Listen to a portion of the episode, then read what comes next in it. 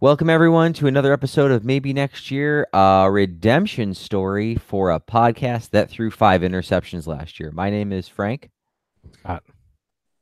I'm Paul. And uh, here we are, like we all predicted at the beginning of the year, uh, with Nathan Peterman starting at quarterback for the Buffalo Bills.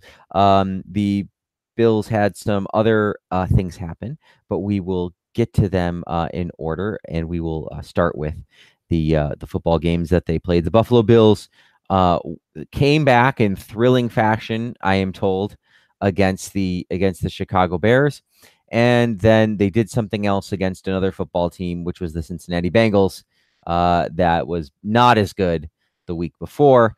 Um, we saw Josh Allen play. We saw AJ McCarron play an entire fourth uh, preseason game uh, and he's no longer on the team.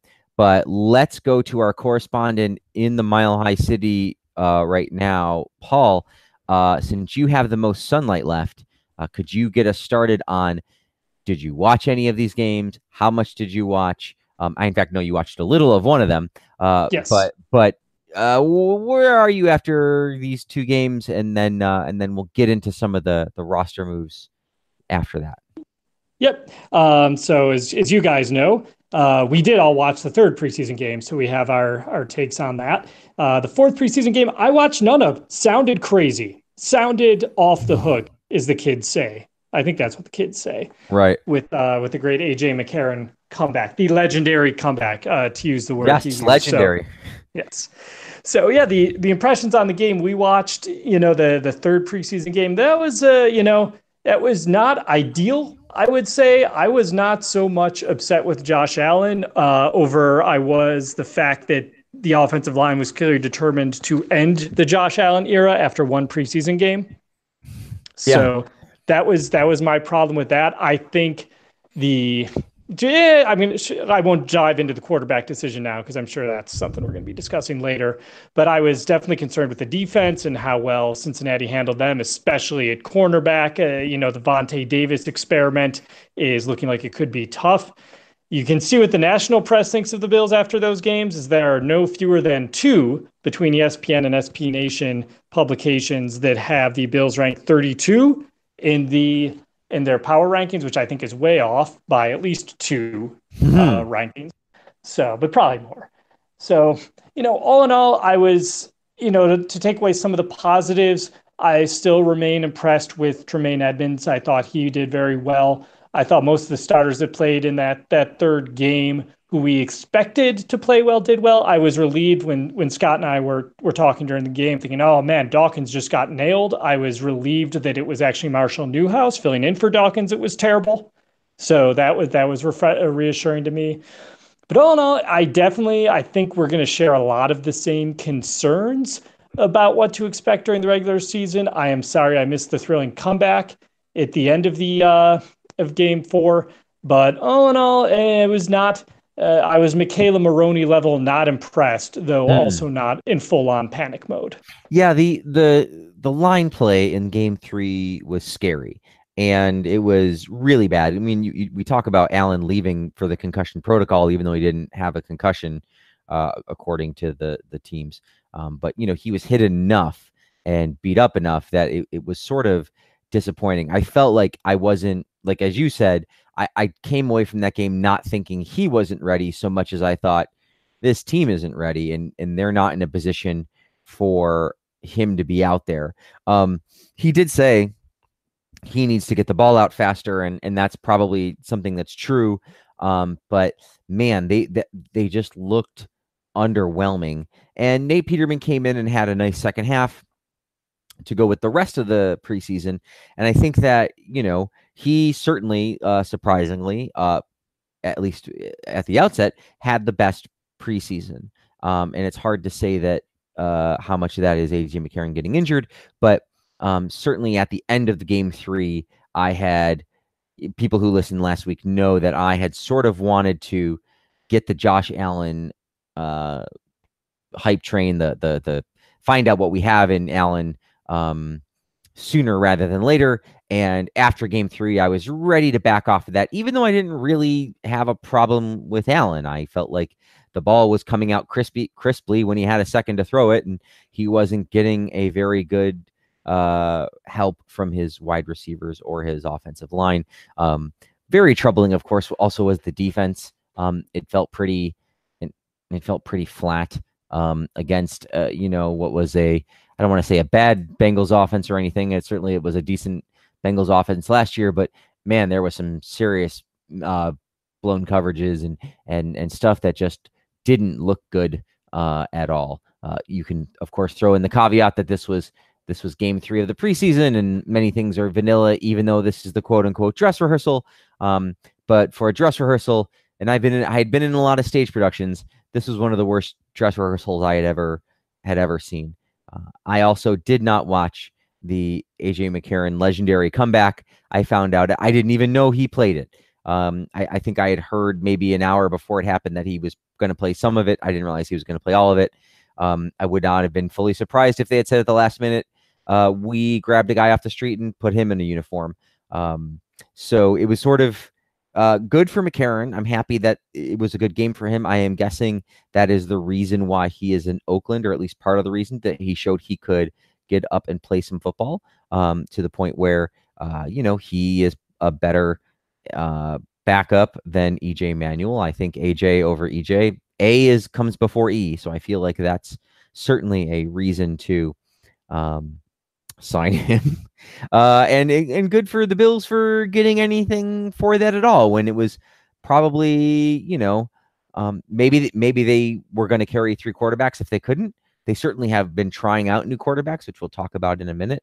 Um, but you know, being able to get something for him, uh, what a fall for grace for him, though. Uh, we'll talk more about that in a minute. I don't think Scott is back yet. Scott had to go. Um, right. So we, and you know, just to pick up some of the momentum on what you're talking about, Frank, too, and I don't want to delve too deeply into future topics on the the podcast. I yeah, find it really, yeah, yeah. I find, I, I find it really funny that AJ goes to the Raiders, who then release EJ Manuel, and you have to really seriously think that that ends, or at least close to ends EJ's NFL career. Yeah. So, just about right. I mean, he now needs to make a certain amount of money as a, a veteran uh, and and if he's not the backup there and he's going to get dropped, what's he ever done? I guess AJ McCarron probably still has enough uh, mystery about him yes. that that you know he he's intriguing as opposed to uh, EJ, who you know, right. I think older and certainly I think people know exactly who EJ Manuel is now and um, maybe he's yeah, got he's, he's got what 17 or 18 career starts now, whereas I think AJ's got four to five. So I think right. they're like, eh, you know, where we've moved on from EJ. Nice guy. We all loved EJ when he was here, just not as a football player. As okay. human being, great. But, you know, I, I think that was kind of a, a funny aspect of the the trade. And there were some sniffing around that the Bills were looking into recently cut Paxton Lynch. So mm-hmm. that's kind of interesting if you're going to trade away AJ McCarron and then be like, you know, we're going to downgrade yeah, and take I... on some dead money. But who knows? That's just that's just rumor at this point. Scott, are you are you yes. ready to? Oh, excellent. you hear me? Yes, we can. Right. Yes. All right, then I I do. I was listening to you guys talk. Um, oh, good. So uh, yeah, no. I, briefly, I'll say, you know, you guys covered it. I mean, obviously, the line play was pretty terrible, so that's not great. Uh, really, on both sides, we weren't able to get any pressure on Dalton. In in addition to the fact that we didn't have any success in defending Allen, mm-hmm. uh, we also had no ability to cover anyone. It seemed like it seemed like the the deep in cutting in or in uh, post route was there pretty much all day um, for Andy Dalton, um, and obviously Vontae Davis looked completely lost on the on the uh, stutter go that John Ross threw at him. Um, Vontae Davis, to me, that was a bit of a question mark coming into training camp about this idea that we would just kind of casually be able to just pick up a guy who wasn't that great his last years in in Indy and got injured, and that he'd suddenly be able to come in and be a serviceable cornerback um, without any real depth behind him. And that clearly hasn't panned out, or at least it hasn't panned out so far. And I don't think it's going to get any easier once we're into the preseason. So no, um, that's disappointing. And then, you know, yeah, I mean, good for McCarron for getting us a fifth round pick out of his performance um, the other night. But I'm pretty sure that's gonna, you know, the way the way that's looking right now is that that's gonna be, you know, like the first pick in the fifth round Or wait, no, because it's the Raiders pick. So Right. it we will already have the first pick in the first round, in the fifth round. Um, the way this way this team's playing uh, Preview right now. Scott's feelings regarding the rest of the the rest of the year. Yeah. Um, Although we're still better than the uh, Oakland general manager, who, when Brandon Beane said, "All right, I don't care which fifth you give us, yours or Pittsburgh's," he said, "Okay, yeah, then you're going to take Pittsburgh's," essentially admitting we're going to be worse in Oakland than Pittsburgh's going to be this year. So we're going to sacrifice what we believe will be the lower of the fifth round picks, which is ours, because we're going to suck. I, I found that very amusing. That is Well- amusing because also Pittsburgh is definitely going to be better than Oakland this year, right? right. I, I think you'd have to think better. so. Thank you. Oh yeah, I mean it's it's it's the right decision. It's just hilarious that a general manager almost has to uh has now been called out. It's not like he and Brand he said to Brandon like, okay, just pretend you asked for the lower of the the or, mm-hmm. you know that we We agreed, on this pick. yeah. yeah. Well, there was the Khalil Mack trade, and one of the one of the people was talking. One of the GMs who was nameless, who they were guessing might have been Brandon Beane, was saying somebody said, you know, if I'm being honest, we're probably picking in the top ten, and if it's going to take a first round pick to get Khalil Mack, I'm not comfortable trading that because it, you know here I am in a top ten pick, and so you know that's a GM who is taking a realistic stock of, you know, we're going to be pretty bad this year, and so you know, I, on one level, good for the Oakland GM for probably having a realistic view of how, what his team's going to be like. On the other hand, I don't know. like, I I would rather be playing for the Bills than playing for Oakland. Or yeah, that that much I think we we could agree on. So yeah. yeah, probably. Um, okay, so let's go to the non QB roster moves. Obviously, the team has gotten down to 52 people. There's a roster spot open. We'll talk about some of the people that they've been trying out. Um, but, you know, a big switch at punter. And uh, the other big story for me was the cutting of Corey Coleman, although eh, I'm not really like that upset about trading away a 2019, was it 2020 seventh round pick that, I mean, was Yes, 2020. And mind you, since they're going to win the Super Bowl in 2019, you're looking at the very last. You're looking at Right, the Mr. Mr. Irrelevant Irrelevant, pick. Right. yeah. Yeah.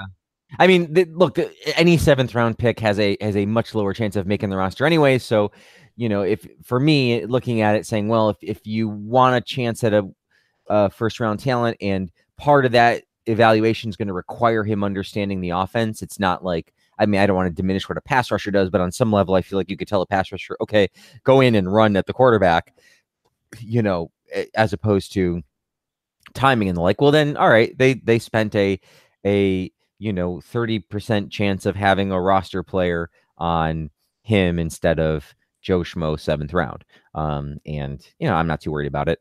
Uh, but uh, what about um, let's start with Scott this time. Were, was there any any surprise roster moves? Anything you're you're interested in? Before I, you answer, let me just say I think it's funny that the Bills roster page, if you search for centers, only lists uh, Bodine, and if you look for their actual starting center, uh, Ryan Groy, he's listed as a guard on their webpage. So uh, it's kind of not the worst thing, but it's kind of billsy to do that. Yeah, that is kind of Billsy. Um, yeah, I mean, I don't want to say there were too many surprises. I mean, I feel like you know, as usual, you know, the, it's usually special teams that kind of decides some of the back of the back of the roster kind of moves. So you know, that's why Taiwan Jones is hanging around there. You know, Ray Ray McCloud doesn't really, you know, he had a couple nice connections, but certainly not enough to like really put him over the top, other than his special teams ability uh, potentially. So that's not too surprising. Um, you know, Groy, Groy in front of Bodine, eh, Groy was marginally better, but he got toasted in that Bengals game as well. So it's not like he was uh, lighting things on, you know, on fire that he's so great. Uh, you know, I think we saw Nick O'Leary coming that he was going to get cut Mm-hmm. for whatever reason. He's fallen out of favor. Um, I guess he liked the other tight end more. I'm not really sure. I saw enough out of any of them to really make sense of that. Um, Although, if I don't know if you follow the Bills uh, TMZ, if you will, it's not really TMZ, but uh, Jason Croom is in a relationship with with Kelly Pegula, the Pegula's daughter. So, Oh, I've not seen any of this. yep. So wow, quite openly uh, on on her Instagram page and elsewhere, and she was very happy and posted on social media when he scored a touchdown in the Bengals game. So that might be one of your answers, Scott. That's uh, that's a possibility. Or Yes. he's just a better player. Nick O'Leary's, aside from being Jack Nicklaus's grandson, is not the greatest player in the history of the world. So let's hope it's the latter and not not the former. Agreed. Um, but that is fascinating.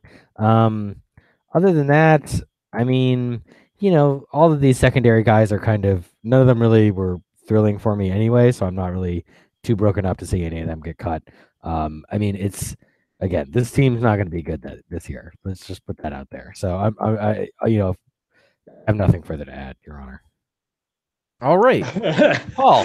Ending. We always like to end on high notes here. Yeah, my thoughts are are relatively the same as Scott's. None of those guys I was thinking might be the quote unquote surprise cut were except for maybe O'Leary were were cut. You know, the the cornerbacks, the guys at the bottom of the safety roster stayed, the one exception being Dean Marlowe, who came back on the practice squad. So nothing too shocking there. We talked about the McCarron trade already. I do have the concern again. We'll talk about quarterback more later. We, uh, you know, running back played out exactly as expected. Taiwan Jones not only makes the team, but is captain. You know, Marcus Murphy was a surprise of camp. I think there were just very little surprises. And yeah, the Corey Coleman thing.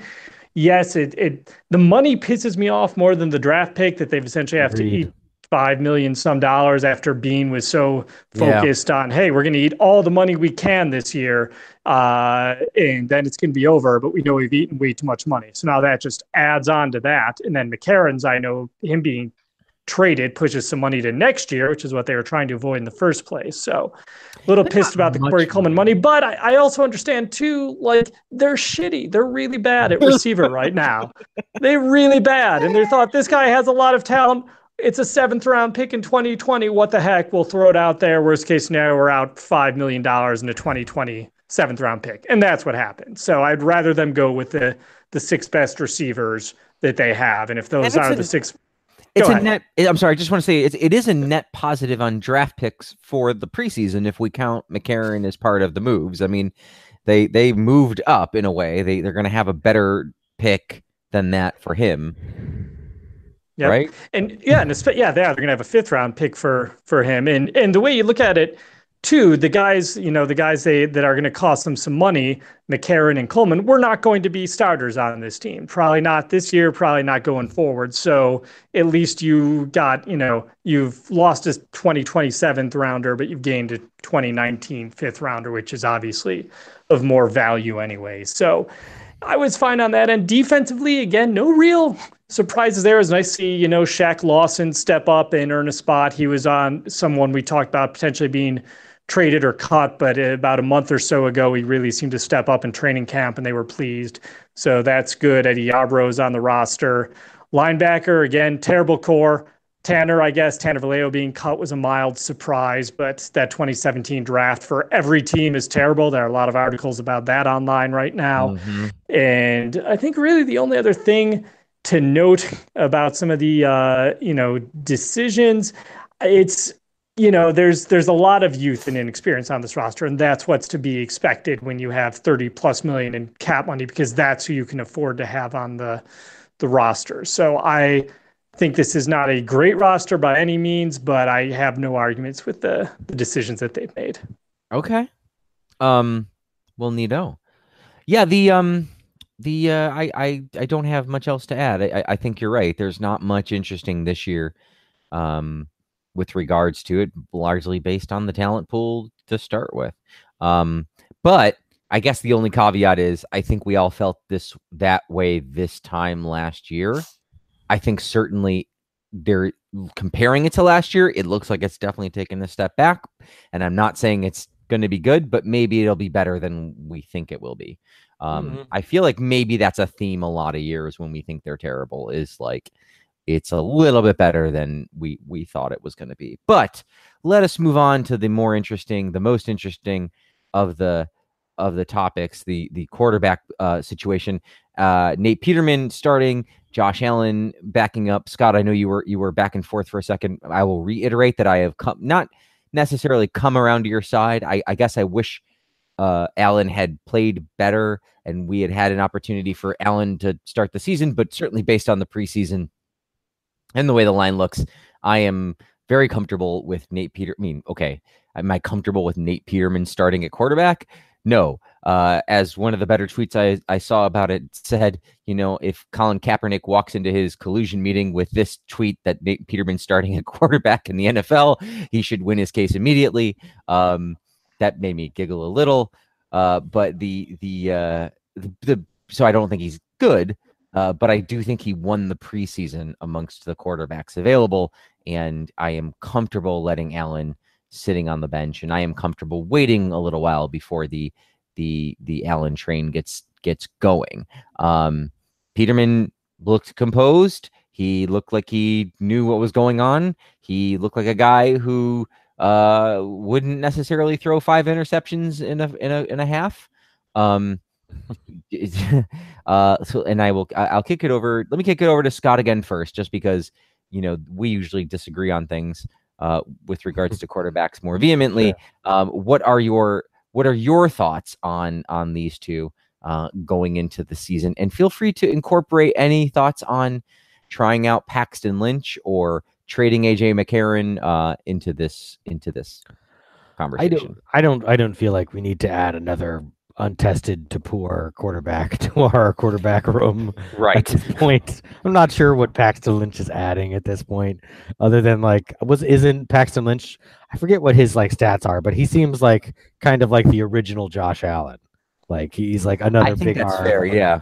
Big armed guy who's like, Ooh, I- look at him. The, He can throw the nice thing about being in Denver is I've heard some great jokes about this recently, which is that John Elway clearly drafted Paxton Lynch to cement his own status as the greatest quarterback in Broncos history. Right. Like this is this is the guy we're bringing in to play quarterback. Clearly not better than me. So yeah, it's uh he's still out there. So let's let's hope he stays out there. I'm gonna agree with Scott. Sorry, Scott. Just I wanted to get my No, agreement in before. Fair, No, no, you're in, you're in good shape here to to it, That- that, that yeah. ends the Paxton Lynch conversation, I think. Um, I, yes, no, in that uh, ESPN preview today, I read um, not only did they say the Bills had the 32nd ranked projected offense, they had the 31st ranked projected defense and the 32nd best quarterback room. So uh, good, good, good, lots of good out there. Um, as a result of those numbers, in part, I don't have a problem with Nathan Peterman um, starting. In part because you know, I you know I didn't think the line was going to be great. I didn't think it was going to be this bad. Um, you know, they were able to do a little more next year, and I think it will be a little better with Dawkins in there. Obviously, just because Dawkins is going to be a better player than Newhouse. Um, He Mhm. probably is already. In in addition, uh, excuse me, I just had a little indigestion talking about Marshall Newhouse. That But, that will uh, happen. Yeah, It's, it's it's, related. unfortunate. it's unfortunate. Um, but the so yes, Josh Allen should probably ride the bench for at least a couple games. Um, as you- we all know, the Ravens, Chargers, and Vikings first three games of the season, you have to sit him at least for those. Um, after that, you know, there's talk about maybe sit him till after the Pats game, Week Eight, the the Monday night game. You know, when the season really will be out of hand. So. Uh, I think Uh, I think I think losing confidence about this season. Yeah, Yeah. So it's not it's nothing personal. Like one of the worst takes I saw was like Mike Lombardi, who just has lots of terrible takes. But it was like, you know, I think they should put Josh Allen out there. You know, they really need to let him get his feet wet. And he had no real. He's like, I don't know what Nathan Peterman's going to do for them. You know, they don't. You know, Josh Allen's the guy they drafted. They got to put him out there. And it was like he had no he had no concept of why people were talking about it. It was like, Yeah. it's gonna, he's gonna get killed if you put him out there. That's why we don't start him. It's not because we don't want him to learn. Um, it's just he's not gonna learn after he gets crushed by you know Melvin Ingram or whatever, and he spends the rest of the season you know rehabbing his ACL or whatever. So not ideal, certainly acceptable. Peterman, go ahead. You know, obviously he is now kind of in the the Tyrod Taylor role of spending the whole season auditioning for his next team. I mean, I'm sure we'll try and hold on to him because clearly Sean McDermott loves him, and he's not necessarily a terrible quarterback. Like he had a terrible game, that's certainly true. He had some. I'm trying to think of the right word. Mediocre games. Otherwise, mediocre series. Yes. Otherwise, um, I think the word, I think the official word is unterrible, maybe. Right. Um, so you know that's enough to stick around as a backup, certainly. And if you know if someone wants to roll the dice on the Nathan Peterman experiment in two or three years when his contract runs out, that's not us. Go ahead. Um, but yeah, I certainly don't have a problem with with with Allen riding the pine for a little while. Yep, it's. I'm glad Scott ended with the uh, Peterman's bad half because someone had mentioned on Twitter, and sorry, I don't remember who to give them proper credit on this, that if this is an interesting question, if Nathan Peterman doesn't start that first half in San Diego, would it have even been a question whether or not he should have started this regular season? I don't think I don't think it would have been. I think people would have been like, yeah, he is uh he's outperformed Allen in the preseason. He's looked good in his he's looked not terrible, I should say, or to mediocre in his other series that he has played with the team. And we would be talking about how he managed to throw a touchdown to Kelvin Benjamin in a game where there were seven billion feet of snow falling at the, at the time, and you know mm-hmm. was was impressive at points in that game. So you know he'd be one to know as a starter if we if we went with that. So I think that's funny that there's a, so much judgment out there for him playing really poorly for one half, and I like the fact that Deadspin ridicules him and and that everyone else is on the Bills' case about this. That said, I do not think the Bills have put themselves in what I like to call the Chargers 2004 situation, where they draft Philip Rivers to take over because they're disappointed with this guy named Drew Brees, mm-hmm. and then mm-hmm. Drew Brees wins Comeback Player of the Year, and then they trade Drew Brees for a King's ransom and start Philip Rivers, and everyone is happy. You know, it would be wonderful if Nathan Peterman turns into Drew Brees, Josh Allen turns into Philip Rivers, and we have to have this discussion about oh they've got too many good quarterbacks right now because we haven't had to have that discussion ever in Bill's history. I don't think maybe Flutie Johnson, maybe, but they haven't really had two good quarterbacks on the roster at the same time in a long time. So I I'm okay with the, this approach. I think it's the right approach for the reason that if one of them gonna, is going to get killed, it's going to be Allen. I think Peterman has that quicker release point, so he is less likely to be killed. I think Josh can learn from him how to get rid of the ball faster by watching on the sidelines. That will help him a lot. It also is probably going to lead to a lot of interceptions because he's going to be rushed into his his you know he, he rushes his throws and he doesn't have Josh Allen's arm. But we'll we'll take what we can get, and right now he is the best option at quarterback. I am not a fan of the McCarron trade.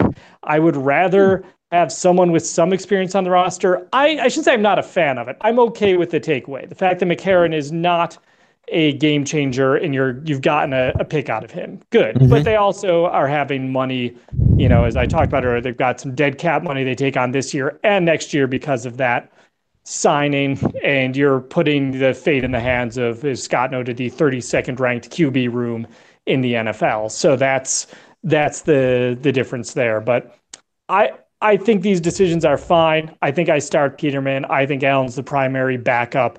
So I'm okay with where they're at. I do not think it is a recipe for 2018 success, but I think it's the the right solution for now. Okay. I, uh, I, I, should add that I don't feel there's anything that's recipe for 2018 success at this point. No, so I, I, I need to, right. Other than being than, honest, right. Other than a lot of luck like last year. Um, the the uh, yeah, I, I, I can I can I can agree to all that. I think the the the thing with AJ McCarron, as you sort of point out, he's sort of low stakes enough that you know whether they kept him or not, I doesn't I don't think really makes a a difference this year. I'm getting indigestion talking about AJ McCarron. so um, there you go. I'm interested in seeing which Bills player, former Bills player, makes me need to stop to, you know, collect yourself. my stomach. Yes. Yeah. Um, yeah. So the uh, that's that.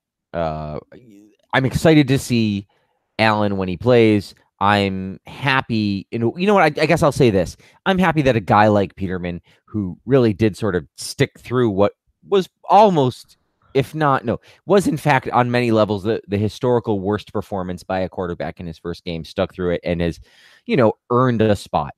Be, albeit this spot on in the worst you know quarterback what, team in the uh, league but what like exactly what exactly was he supposed to do though? Like what do you mean? I don't want the checks anymore. I'm quitting? Like i like... think that some people have quit. I think that the other thing is that like you know he didn't he he played well enough, right? Like mm. he could have lost that job to to Josh Allen. He could have had a bad series. He could have, He could have. He went into the off season and and and worked a lot. I mean, I think the the the the story on him is, you know, he didn't. He went back and got back into the game and played reasonably well in in a snow field. But it's it's not it's not like he's a college athlete doing it for a scholarship. We're paying him. Like that's the bills are paying. yeah, him. Like, okay, that's- yes, that's they're part of it. Like th- he's doing it. He is getting paid for this. It's not like All a then fine. His efforts are worth nothing. Eden Arby's.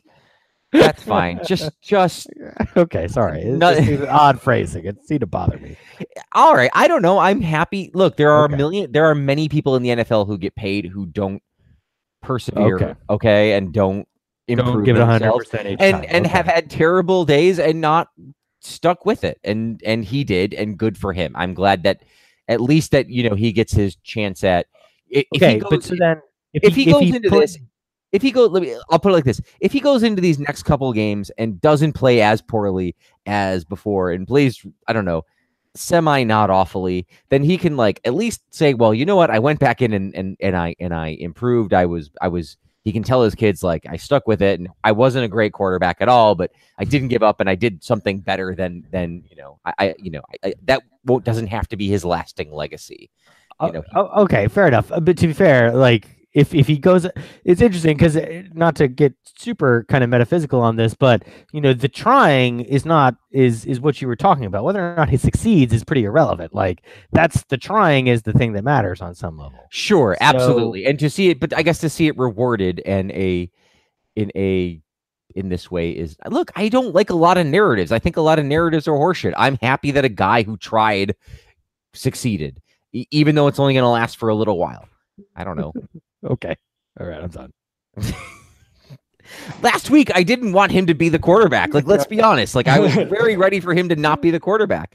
And despite everybody except him not wanting, there was nobody on this planet other than Nate Peterman and if he's married, his wife, that wanted him to be the starting quarterback. Nobody in the Bills locker room wanted him to be the starting quarterback. Nobody in the NFL, nobody on this podcast. And he's a forget it. I'm going to keep. I would, I would disagree. Jo- Joey Bosa wants Nathan Peterman to be the Bills' starting Yes, quarterback. I guess no that's doubt. fine. Right. Okay. Well, there you go. I'm sure Jalen Ramsey has thoughts about that too. But um, you know, good for him. That's all. Can I just say good for him? Can we have a good for him and attaboy? Sure, good good for Nathan Peterman, I guess. All Uh, right. Okay. I would Not- love to laugh at ourselves when they go 13 and 3 and he's the next Nick Foles. Right. It's not good for us, but it's good for him. Yes. um let's so we have a couple of things here. Uh we have our first quarter predictions our bills ravens predictions. We have a wacky schedule to finish. We have this days in bills history. And i think that before i think we should do um finish wacky schedule. And then before we do this days in bills history i i think you should both throw out a guess as to what the final record would be without too much analysis. Just a going into this season, I think it's going to be X, and then we'll talk about the first quarter of the season like we we we Okay. do. Um, but can we let's let's get onto something less contentious than whether it's okay to feel praise for Nathan Peterman, uh, uh, which is just you know our our fan favorite wacky schedule. Okay, fan favorite wacky schedule. So we are finally in the the home stretch. Let's get right to it. Week 16. This is, of course, the famous Bills at Patriots game. Very little chance historically for the Bills to win this game, unless, of course, the Patriots aren't playing that hard because they're already in the playoffs. In which case, then there's definitely a chance that the Bills will play and or win. Um, in fact, there's a decent chance they'll play regardless.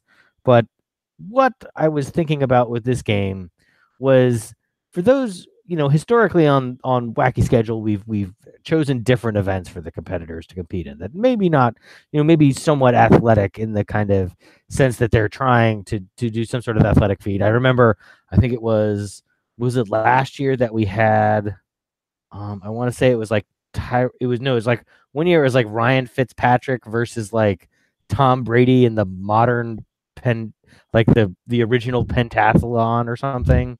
I forget what it was, but it was something Yes, like we had a yes, we had a pentathlon. I think you're correct. Yeah. So I thought that instead, you know, and and because the Greeks when they first came when they first kind of came up with their version of competition of you know kind of testing uh, a person's you know inner strength against someone else they included intellectual subjects and they would have you know poetry kind of competitions and so that's what i pictured for this bills patriots game which is going to be far more entertaining if it ends up being a uh, a nathan peterman uh, tom brady poetry slam oh excuse me no i had a lorenzo alexander because peterman is not going to be like he's Brady's gonna wipe the floor with him on Poetry Slam. I'm just gonna put that out there.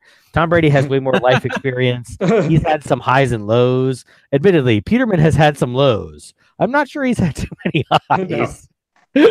So, uh, you know, like probably, you know, like beating, you know, Virginia Tech in the last game of the season or something was probably his high. Um, so uh, yeah, so I had Lorenzo Alexander, who has had some lows and some highs, made the Pro Bowl. Obviously, I feel like the life experience gives him some some some credibility here. Versus Tom Brady in a poetry slam that's going to be scored round by round over. I'm going to say five rounds, just in case we have a you know a tiebreaker or something. So uh, I'm going to start with with Paul. All right.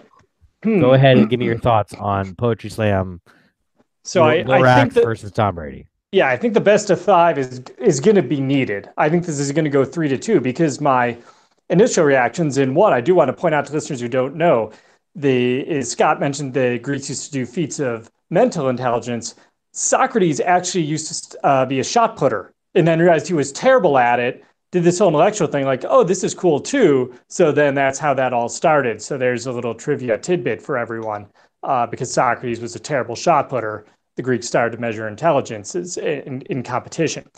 Anyway, the uh, initially I thought, well, this this should go to Lorenzo because I think you can talk about Tom Brady's lows all you want, but he still goes to bed with supermodel every night, and he's still won more Super Bowls than anyone in history, and has had the most success of any player in the NFL. And if the NFL decide to waive it's you know you have to wait five years to be in the hall of fame for him we couldn't really argue he's been that great but he also has a fierce level of determination and competitiveness that has made him that way so he might be of the frame of mind that eh, going into a rap battle with a guy who I should, you know, I, I should be superior to in every way because he feels that way about every human being.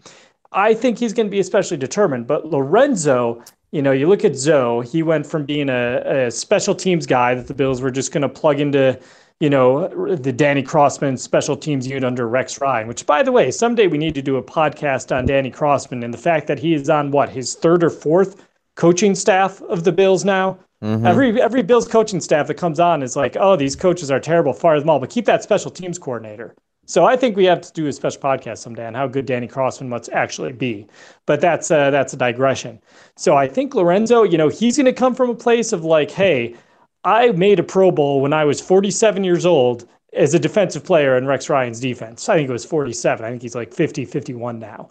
So I think ultimately you look at uh, look at what Lorenzo's come out of, even though Tom Brady is is a very skilled man. I've got to give the the the the poetry rap slam, uh, which I probably have misnamed, to Lorenzo Alexander. I say it's going to be three to two. I think his his raps on having to, you know, be elevated by Rex Ryan. That's going to strike a chord with people like, oh my God, you poor man, and what you've had to endure through.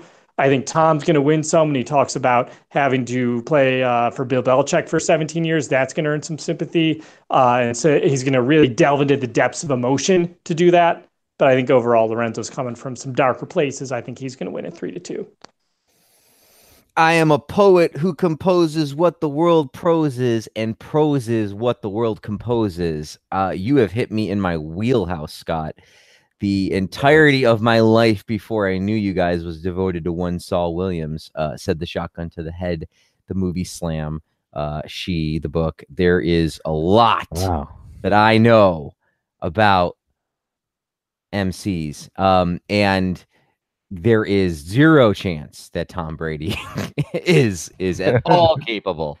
Um, yeah, I feel bad that I'd devoted my life to drumline. Clearly, my priorities weren't weren't straight. No, yeah, I mean, oh well. I got a list of demands written on the palm of my hand. I look every I could I can't really do it justice, and um, even though I used to be able to, and I've written my fair share of coffee house open mic poetry to to many applause and accolades. Um, wow. Yeah, no, like, ladies and gentlemen. thankfully this is an, scratching, scratching a little deeper on on this is in a thankfully a pre-popular internet you know life but um yeah no i i i am no stranger to two o'clock in the morning and and and talking about the nature of the universe and and so on and so forth um not nearly at the level of some some of my heroes um i would suggest to all of our listeners that you go and find uh, i mean saul williams is incredibly accessible he has a very uh, uh pop no i don't want to say pop uh, that's wrong uh like I'm, hip- I'm reading a Wikipedia article about Poetry Slam right now, and it Yeah. has a quote from him in it. Yeah, so he uh, there's a there's an excellent album called that that's not his. It's actually a collection of a bunch of different people called Eargasmic uh Eargasms Volume One, and that's uh like a bunch of different people. And anything that that Saul has done or written, and there's a movie called Slam, uh, which takes place in DC. Uh, you should check that out for yourself because it is a it's an eye opener and it's a very entertaining and it's one of these things that probably a little bit better if you're college age than older like kind of we are now like you're it's just it's easier to permeate your soul a bit than it, it, it- but but i would um i would i would put it up against many many many many things um so uh i don't even really need to to explain myself i feel like uh because who explains their poems um but you know the ultimate result here is tom brady you know soulless pit lorenzo alexander you know heaven bound that's my final score Wow, understood. Yeah. Um, okay.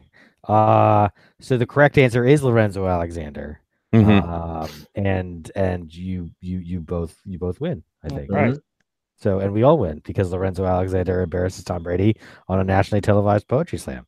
And I think the ratings for that, again, we've been kind of tracking the ratings for this. I'm not sure what kind of ratings that's get.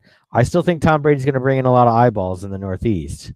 Uh, and obviously, Bills fans have nothing better to do. I think I'm not Tom sure Brady. going to get getting a lot of play outside the the the east, you know upper East Coast there. I think Tom Brady's going to come at it with a real Dead Poet Society, the cat sat on the mat kind of poem. Yeah. and, and he's not really going to be, you know, playing the same. You, game. you don't think he's gonna he's gonna go for like too cool and like try and like really like get some of his hip friends to write him some stuff and he's gonna try and roll that in there. I think I think that if he does that, he's really going to embarrass himself, and it's going to be a lot worse. Okay. And- Wow. And I think I think he's just going to go out there and like try and write on the "I'm the Golden Boy" and you know, which is probably his smartest play, but it's not going to be enough. okay. All right. This is good. I enjoyed the breakdown of Tom Brady's strategy on the poetry slam. That's just foolish. That's just foolish. Um, all right, moving on to our last wacky schedule. It's uh as people remember, you know, the Bills and the Dolphins a couple weeks ago when we did this, you know, the Bills are going to the Dolphins, and the Bills is the classic kind of weather problem that always happens is, you know, the Dolph- the Bills go down to South Florida in December and they're not used to it. The Dolphins are used to it. So there's these questions of how the Bills going to handle it. And then of course the reverse happens is the Dolphins now coming up to the Bills on essentially New Year's Eve Eve, uh, when it's going to be pretty frigid in Buffalo. And so, as part of the deal, where the Dolphins in, in that game, when the Bills played the Dolphins, they played it in, inside a rec room gymnasium, or excuse me, a rec center gymnasium. Um, there was lots of melees that the you know the basketball hoops were getting in the way. The random old people walking through the middle of the fort looking for their for their uh, squash game. Uh, so instead, the Bills are like, "We'll take care of this. We're going to play in a nice climate controlled facility. Everything's going to be fine." Little did the Dolphins know when they show up in their full pads and cleats, and they're playing at the Keybank Center, otherwise known as the home of Buffalo's Sabres NHL hockey team. So as a result, um, both sides play in full NFL gear on the ice rink uh, for Keybank Arena. Um, obviously, that's going to require a little bit of shuffling of the boxes of, Mhm. excuse me, of the bench areas because obviously as most people know usually you don't dress 53 players for your your hockey game or you actually don't dress them for nfl either you dress 48 47 either way you couldn't fit them on the benches so they add a little more room to the benches um, but we're still going to play on a regulation nhl ink not regulation olympic ink so it's going to be a little narrow gotta remember that Yeah. um, but uh, yeah, so I'm gonna say Frank, you can take it away with this one. You know, and I and I had thought so much about the poetry one that I didn't. So we're gonna have to walk through this one a little bit together as I think about okay, it. Okay, sure. Um, do you want to start with Paul, or do you no, wanna- no, no, no. la- I- This is good. This is good. I can do this. Um, Good, because I'm planning to build off Frank's answer. So this good. is valuable right now because I'm giving him time to stall well and think of something. Well, I'm actually going to try and steal portions of his answer. So Scott, just to be clear, it is NFL rules. It's just on the ice, and is the hockey net still on the ice? Okay, so the hockey net is removed because that is removable, Okay. and then you cut out for the first question. What was the first question? Oh, is it full NFL rules, or are we using any of the NHL lines to mean anything No, no, the NHL lines are not meaning. They're literally just playing regular NFL rules on on the ice on an NHL ice rink in Buffalo?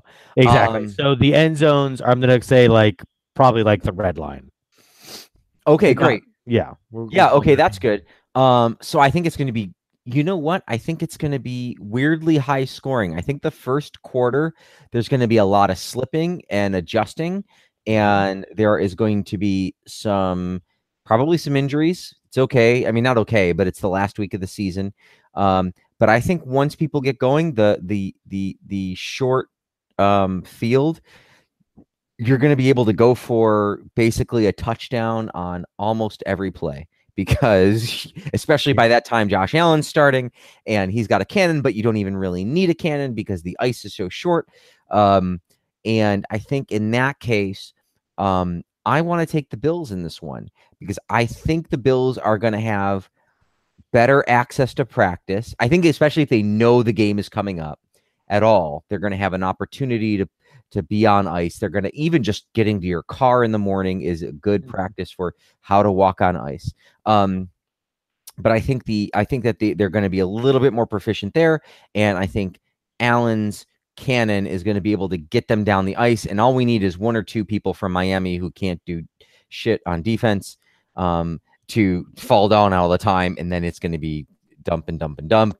And so I think the Bills will, um, you know, score forty six. And I think the I think the Dolphins will score 28. I think they'll score a handful of points, but I think the Bills will will score a lot based solely, you know, based on a little bit of preparedness with the snow and a little bit of the old natural talent helping out. I won't lie, I was a little, I was definitely hoping Scott would combine this one with a prior Dolphins game he did, which was an actual live dolphin. Because Um, imagine an actual live dolphin on I I mean that would just be layers, layers to delve into. That's that'll be for 2020 wacky schedule probably. Absolutely. Well, that years down the road. file that away. So I think I think the Bills have the distinct advantage of having played against Indianapolis last year in a, a game which I'm sure was similar in terms of difficulty with footing and with ice, but I don't just want to hand this game to the the Bills because you know I I'm interested in seeing who's has better helmets because there's going to be a lot of head smacking on the ice in this game. So Hmm. I'd say you know, if you're going to go, to, I, I think the quarterback sliding is going to be interesting because, you know, you're down at the point where you start sliding.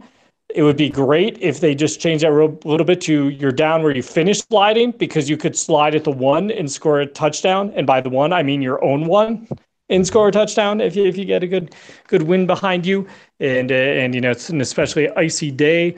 I think I'm just going to have to give it to, uh, to Buffalo, though. I think, you know, we, if once you've played in Buffalo in in any games in November, which they will have done at this point, November and December, Mhm. they're they're going to be used to practicing and all sorts of of crumminess. So if they come out on the better side in terms of concussions suffered, I think that will be key.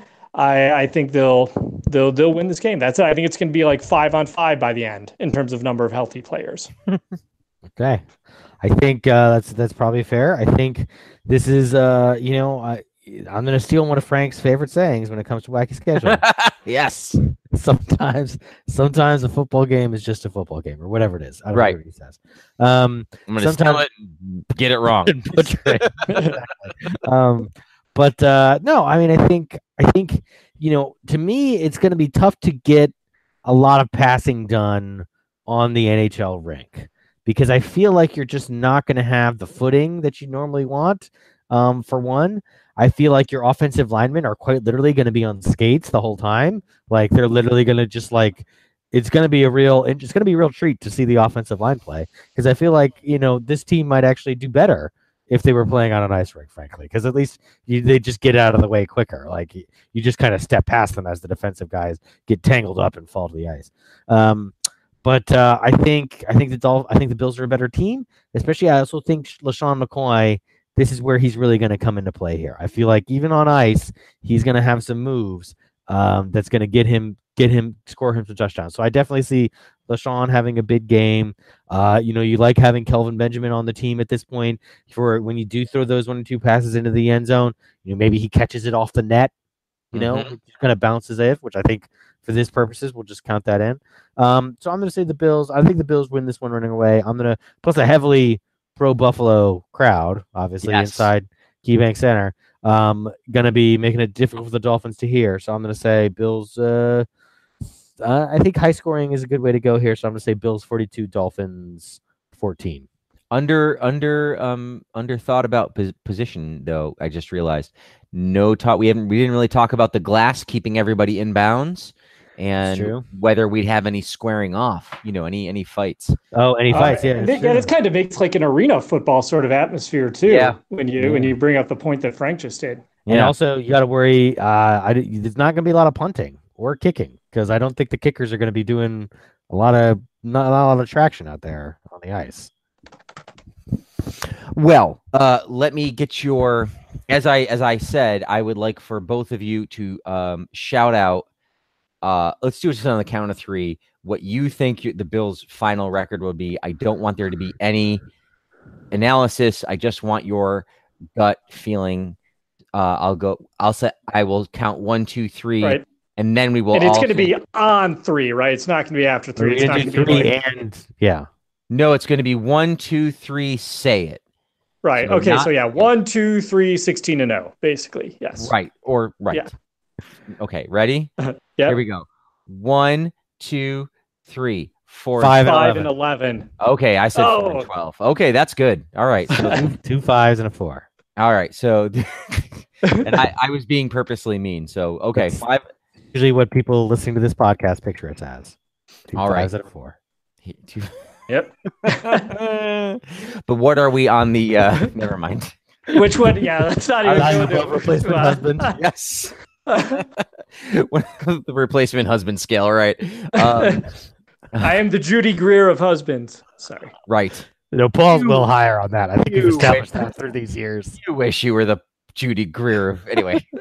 um we are an hour in so let's get to this day in bill's history and All right. then we've got our first quarter and our raven but it's okay this is the 2018 like we're going into the real season now so All right. Yep. this is the one to have a little bit longer right because We're gonna do Yeah. this regularly now, folks. We're into the regular season. It's gonna be once a week if it kills us, yep and it's gonna probably kill you the next couple weeks when Paul is gone. It's just me and Frank Right. at each other. although we Yeah. I'm, we're gonna make paul you know paul has refused to play pokemon go in europe for me however he will be hopefully sending us field reports from spain um Yep. other I, maybe i shouldn't have mentioned what country you're going to i'm sorry That's Uh, all right. If you can track me down in the country of Spain based on that information, you deserve to murder me. Paul will You hold, have you've done well.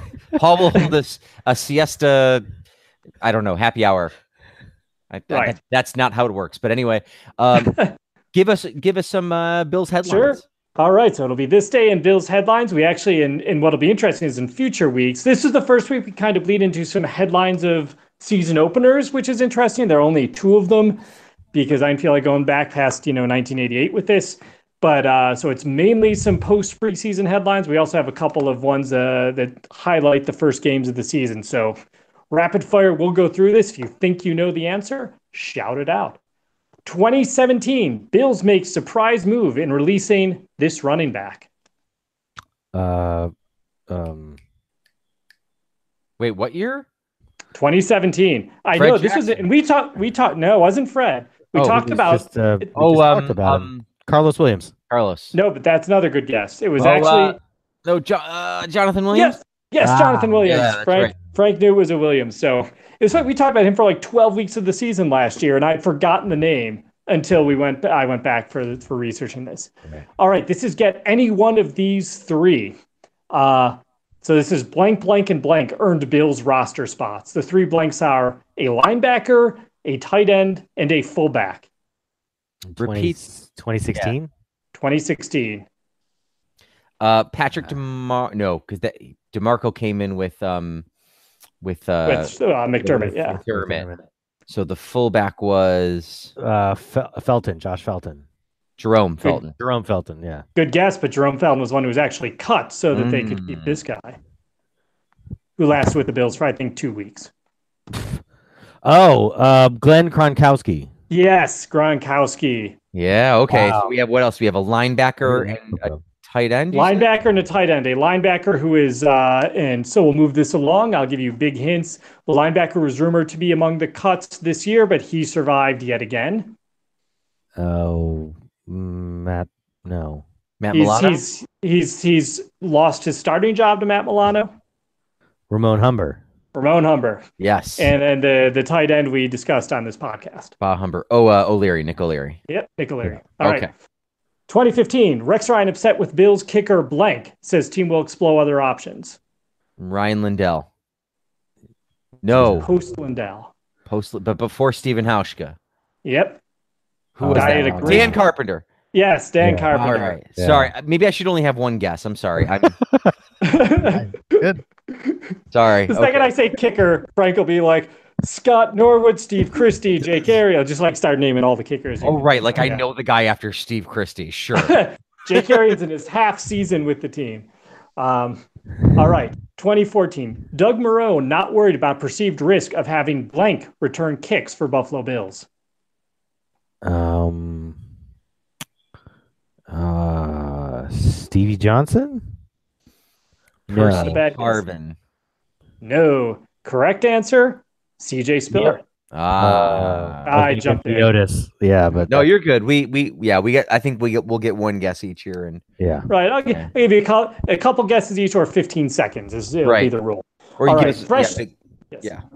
Fresh starts benefits fresh start benefits Bills wide receiver. And he says, I try not to focus on things, but I know people who are counted on me. People say I'm injury prone. I've only really been hurt one or two times. Sammy Watkins. No, Good guess, early. but this was right before a year before Sammy got there. Uh, Famous special teamer. Not famous, Oh, but he was a special um, teamer. Marcus Easley. Yes, Marcus Easley. Yeah. All right. All right. Need a little hint. Yep. All right, here comes this will be a this is scary to talk about some of these players we're going to talk about now. 2012, Bills backup quarterback blank accepts pay cut.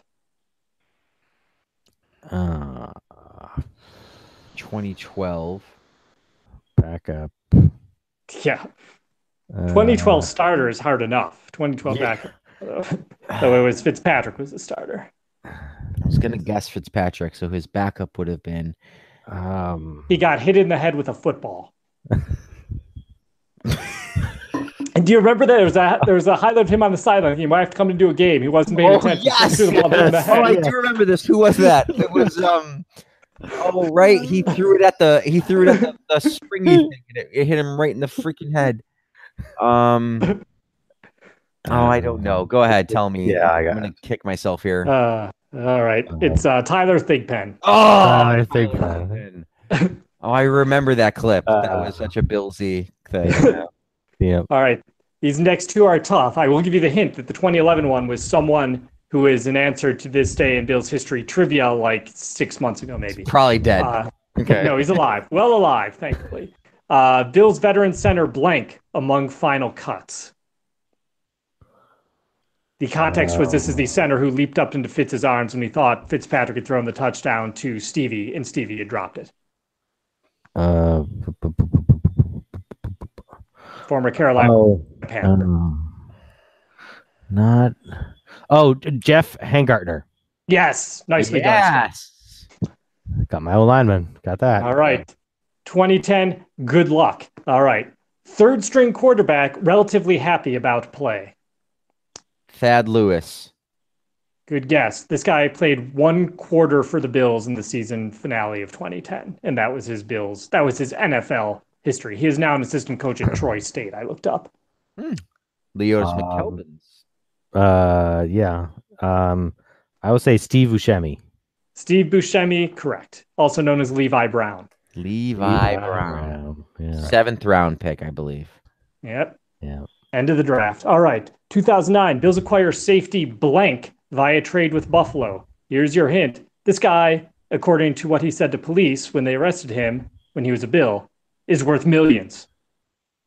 Do you know who I am? I'm this guy, and I'm worth millions. Who'd they trade him? Who'd they trade Oh, him to? uh, The Lions. Anthony Hargrove. Good guess, but he was a Oh. defensive end. Oh, hmm. uh, what, what, what, what was the first? Safety. What was? Lions acquire Oh, safety, safety. blank via trade with Buffalo. Uh, not Jairus Byrd. Nope. Um, Yeah, uh, not not quite no. Jairus Byrd's uh, profile. Yeah, not Troy Vincent either. No. he shares the last name with the Bills' most famous murderer. So Simpson. Cole Co Simpson. Simpson. Go Simpson. Yep. Yeah. All right. Here's the bonus one because I think uh, you both have liked to talk about this show in the past. Bonus: Bills fire offensive coordinator blank. um, there's been so so many great ones. There has Uh, been. This is the one who called the infamous uh, Losman bootleg against the Jets when they were would have won the Uh, game. Uh, obviously, it was 19th century German romantic landscape painter, generally considered the most important German artist of his generation, Caspar David Friedrich. the CDF, as we call him in our circles. No, Uh, I can't. Oh, um, uh, was it uh, was it a Hackett? No, but it, that was a Oh, good that would've been We will- You you never know for whom the Turk Schonert is coming. Oh. So, yes, the Turk The Turk. Turk. All right. This is a tough one. 2008, Bills linebacker blank out having knee surgery. He was a big part of the Bills in the mid Hmm. to late 2000s, Lights Tampa out. Bay, and then oh, no, wait. Yeah. I thought that was. I thought you were making a lights out reference. Yeah, I thought he was too. Um, Um, 2000, late two thousands linebacker. his initials are AC. That oh, I was gonna. Say, then I won't guess Kawika Mitchell. Um. Uh AC. Um. Wow, that's oh, an um, obvious hint, but I can't yeah, think not- of it. Um. cow, cow, co. Angelo. Angelo Crowell. There we go. Yep. Wow. Man, All right. Sorry. He, That's he- all right. Well, No, no, I'm sorry to him. Like he he deserves to be remembered a little. Yeah, Yeah, he was a started decent a lot of games for us. Yeah. Yeah. Yep. All right, 2006. Patriots claim Bills wide receiver blank fast Freddy blank off waivers. Smith. Yep. Remember the Wait, first name? Jonathan. Uh, Jonathan. Yeah. Jonathan Fast Freddy Smith. The most nonsensical nickname ever. Right. All right. 2004. Third string quarterback blank has nice debut with newest team, the Buffalo Bills. 2004. Third string. Third string. Third string quarterback. 2004. Yep. Bledsoe, Van Pelt, and this guy. That's Van Pelt. Wow. He, uh, University of Florida. If that helps. Um. Was it Weinke? no, no, good guess. No. Although I think he was Florida State. He was. You're right. Um. All I can think of is is Tim Tebow, Grossman but obviously he is not the answer. before Chris Leak. Yeah, this is. Yeah, I would have been Uh, in school then, so I, I don't. I don't. Yeah, I can't remember. All Even right, like whatever uh, SEC sucks. yeah. Shane Matthews Shane Matthews. through Yes. That had a good Bills career by statistics. I think he played two games. All right. Uh, this last one, so I don't give it away, I'm going to place the last word of this headline with a synonym. 2003, Bills retaining skilled attorney. Lawyer Milloy. Lawyer Milloy is the day they signed him away from the path for the big victorious uh, start to yeah. the 2003 season. 2002, cards to look at ex Bills tackle blank. Jonas Jennings. Nope. Guy drafted during the Super Bowl years. We're going way back for this guy. Oh, um, um, um. Okay, I do know him. It was Ruben Brown. No, he's guard. his Oh, guard. damn it. Oh. You Eric can't Flowers? see him. Sorry. John Cena. Close. Change one letter of that last name. John Fina. John Fina. There we go. No. All right. All right. Wow, I'm- 2001. What's more embarrassing, you giving that clue or me getting it? Okay. Three to go. 2001. Here's hoping cutting blank isn't a mistake. They're talking about a veteran safety who made a couple Pro Bowls with the Bills. Um, who would that have been? Winfield, Clements. No.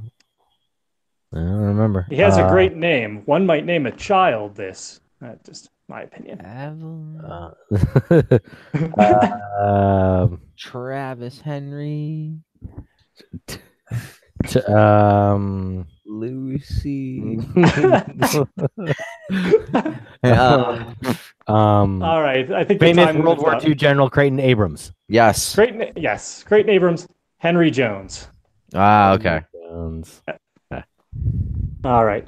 2000. Now we're in the post game headlines. Mhm. Uh, blank helps Bills survive opener. After the Titans tied it with 9:44 showing, Blank replaced a Gimpy Johnson and eventually drove the Bills down for a Steve Christie field goal with 31 seconds left. It went down to the wire. This time the Titans were fresh out of miracles. Doug Flutie. Good guess. Rob Johnson. Well, he was the one No, who went Johnson down. was the one who went down. Oh, right. So it wasn't Flutie. I may have mentioned his name not long ago. Oh. Chris Oh. Weinke. oh, Alex Van Pelt. There go. Alex Van Alex Pelt, Van AVP. Pelt, yeah. And this is the million dollar one because I don't think there's any way you guys get this one. But we'll see. 1995. Uh, this is a game against the Broncos here in Denver, about 25 feet, well, more than that from where I'm sitting. Uh, blank is Bill's leading receiver and lost to Broncos on TNT Sunday Night Football. TNT Sunday Night Football.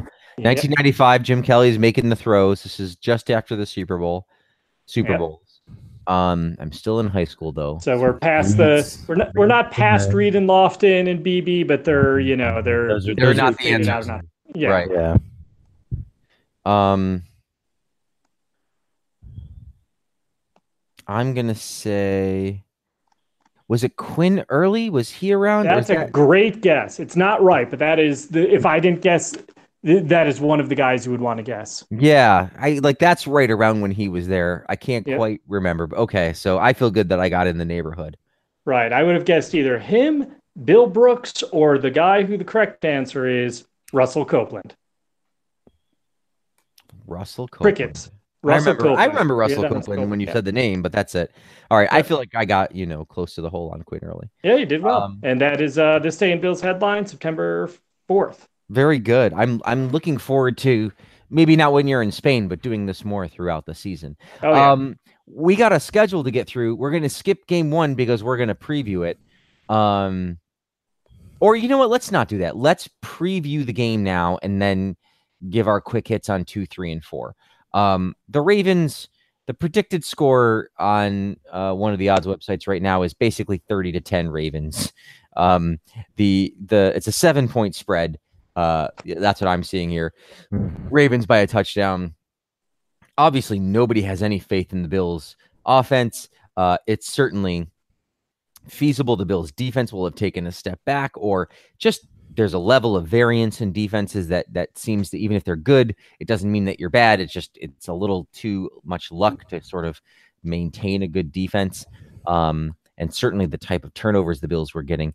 Um, I mean, you'll be you'll be happily on a different continent, Paul. Um, do you want to Yes. go first, and then and then and then Scott and I will be watching here, uh, not going to the trash heap tire fire that is the city of Baltimore, uh, or their terrible, terrible. Here come the letters. Horrible, horrible fans. Um, Thankfully, we have no fans in Baltimore that Right. I'm I'm aware of. Well, Should they'd have to know how to use a computer to listen to our show. Anyway, go Uh, ahead. should I should I put my should I put my prediction in here too? Yeah, go ahead. Let's just let's get do a prediction, right. and then we'll we'll we'll finish Yeah. up with the games two, three, and four of the first quarter of the season. So I think this is going to be one of the five. I think this is going to be one of the. Wow. Yeah, I think the the Ravens, having had to been forced to watch them in recent, you know, since I since moving back to to DC, it's uh there's just very little about that team that impresses me. They'll have moments, but toward the end of last year, they barely beat the Colts. They got swept by the Bengals. I think two of the last four weeks they lost those games. I don't think they did all that much in the offseason to really differentiate themselves. And I think the Bills have the advantage that the Jets had going into game one of last year against Buffalo, where everyone just assumed they were NFL, not even NFL level. They were so terrible. And I think the talent disparity between the Bills and the Ravens is not that huge. And I think the Bills have an element of surprise because no one's seen half of their players play except for LeSean McCoy, who anyone has difficulty stopping, even though they've seen him for, you know, six seasons now. So I don't think it's going to be a blowout win by any regards. I don't think the offense is going to do anything exceptional. I think Joe Flacco is one of the most overrated QBs of our generation. Will no doubt hand some balls either to Poyer or Hyde or Trey White or someone along those lines. So I think this is going to be an ugly, ugly game, but I think the Bills are going to pull it out 16 to 15. Okay. Um, I don't. I think the Bills are going to lose. The Bills, uh, correct me if I'm wrong, lost this game last year to Baltimore. Is that correct? Or I think it, was two years ago they lost to Baltimore. No, or did they lose to Baltimore last year? I can't. No, they lost two years ago. Okay. Um, regardless, I I still don't think that. I mean, it, you know, I think they lost to Baltimore two years ago, like sixteen to fifteen as well. It was another similarly awful score. Yeah, I'm looking at it now. You're right. No, we didn't play them last year. Um, so no, I, I don't think that the the Ravens are that good, but the Bills are going to have you know some of the smallest amount of talent like in the league. Like there's just really not a lot of like what is the Bills' strength? It's LeSean McCoy, and three out of four guys in the secondary are pretty good. Like that's is not that's not a team. That's that's a I don't know what it is, but it's it's a it's a bridge game. Uh, it's it's a it's certainly not an NFL team. I don't I I can't imagine that they're going to go into Baltimore and beat them. Uh, agreed, Flacco's overrated. I don't think Nathan Peterman's any better than him right now. Um, and the Bills have a lot, and the you know the Ravens have a lot more kind of talent at various other positions. They have C.J. Mosley, they have Brandon Williams, they have Terrell Suggs, who's old but still can you know is as good as any of the pass rush that I've seen out of the Bills already this season. Um, they're going to have some, you know, there's questions about whether the Ravens are going to play Lamar Jackson um, and whether you know they kept three, they kept him, Griffin, and Flacco, obviously.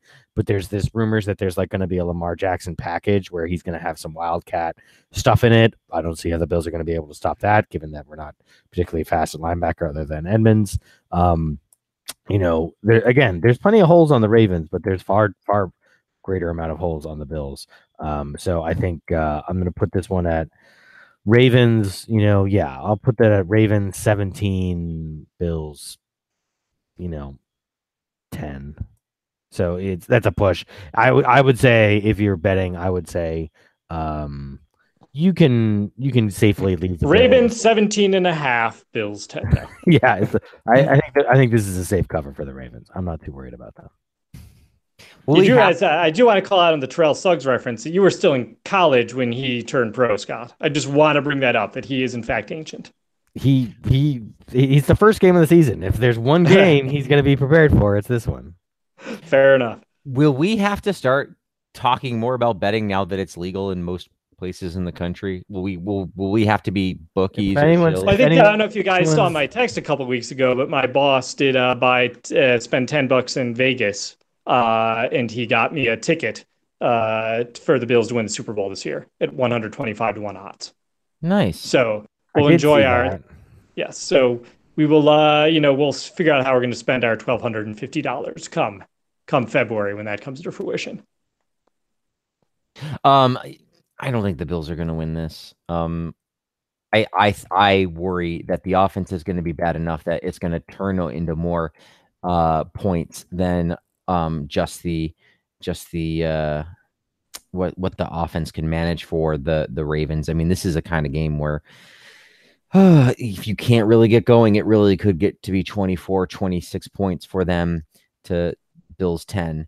Um, I also would pick the Ravens to cover, uh, largely based on the strength of, of, of what has already been said, but just sort of I believe that the the the frustrations of the offense, if it if it looks like it's what it's supposed to be, um, then you know it's gonna it's gonna leave the ball on the wrong side of the field too often.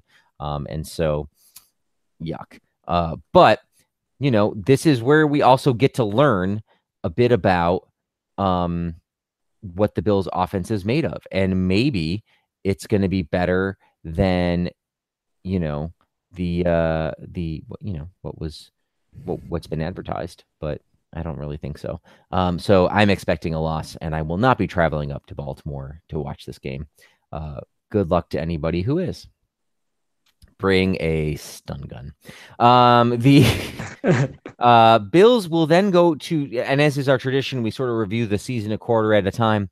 Um, you know, so the the Bills will then go to the city of Los Angeles. Uh, to this, they will host the city of Los Angeles in the in the season opener. Then they will go to Minnesota and to Green Bay.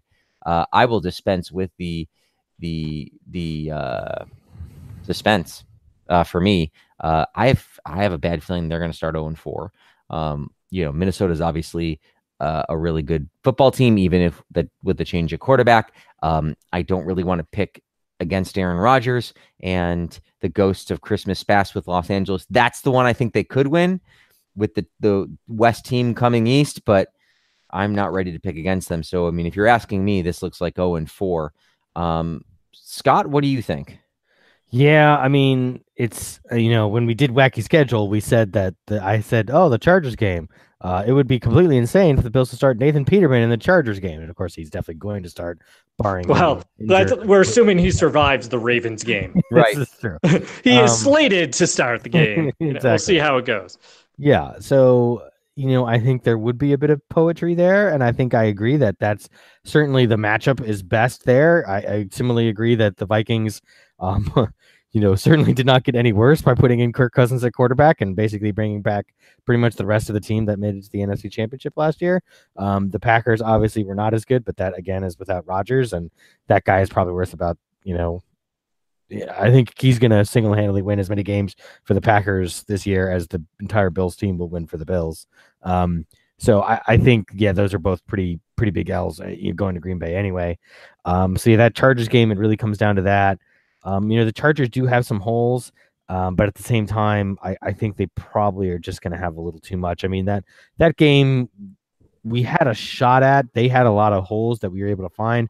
McCoy had some good runs in that game, um, but it was just too much. And I think, you know, it's it's tough for me to see that it's certainly close, but I, I also have them starting 0 4.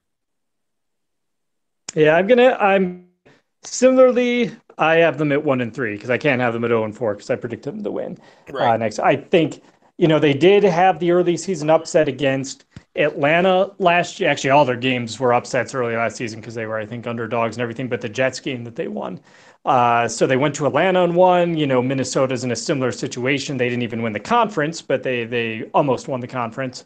Uh, I just don't see it happening. Green Bay with Rodgers back is a very formidable opponent. Also, for those of you who don't know, the Packers and Bills, no matter how good or bad the team is, the teams are, wherever the game is played, the home team wins. That has just been the history. inferior Bills teams beat the Packers in 2014 and 2006 when they were in Buffalo, and an inferior Packers team beat the Bills in the early 90s and because the game was in Green Bay. So that tends to be the pattern. And then uh, you know, San Diego oh, I got to stop saying San Diego. I got to stop the uh, Los Angeles Chargers. Uh, they just, uh, after what they did to Peterman, they're the one team that has a good idea of what to do against him because they've done it already. I think he won't play as badly. He'll only throw maybe four interceptions in that first half.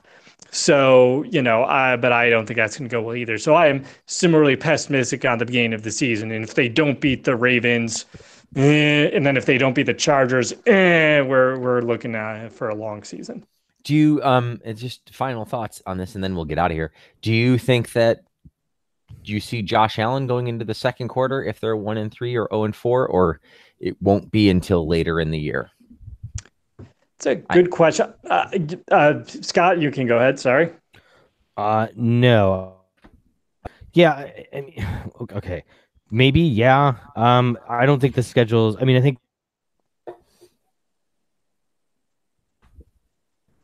win that Scott? game. Yeah. Um, at Houston, maybe. Um, yeah, that's that's definitely going to be tough. Obviously, if if JJ Watt's healthy, that Houston's Mhm. defense is pretty nasty, and obviously Deshaun Watson healthy as well, Right. they're going to be better. But the Colts are, you know, even with Andrew Luck, are still probably not going to be, you know, burning the building down in terms of awesome. So I'll I'll, I'll say there's a decent chance that Allen could get in there after that first quarter of the season if Peterman's really taking a beating, and we feel like we got to change things up. All right. Um. Okay. Well, if Paul doesn't have any different thoughts, then Nope, nope. well, we'll talk about it more as as we see how this team plays. So thank you.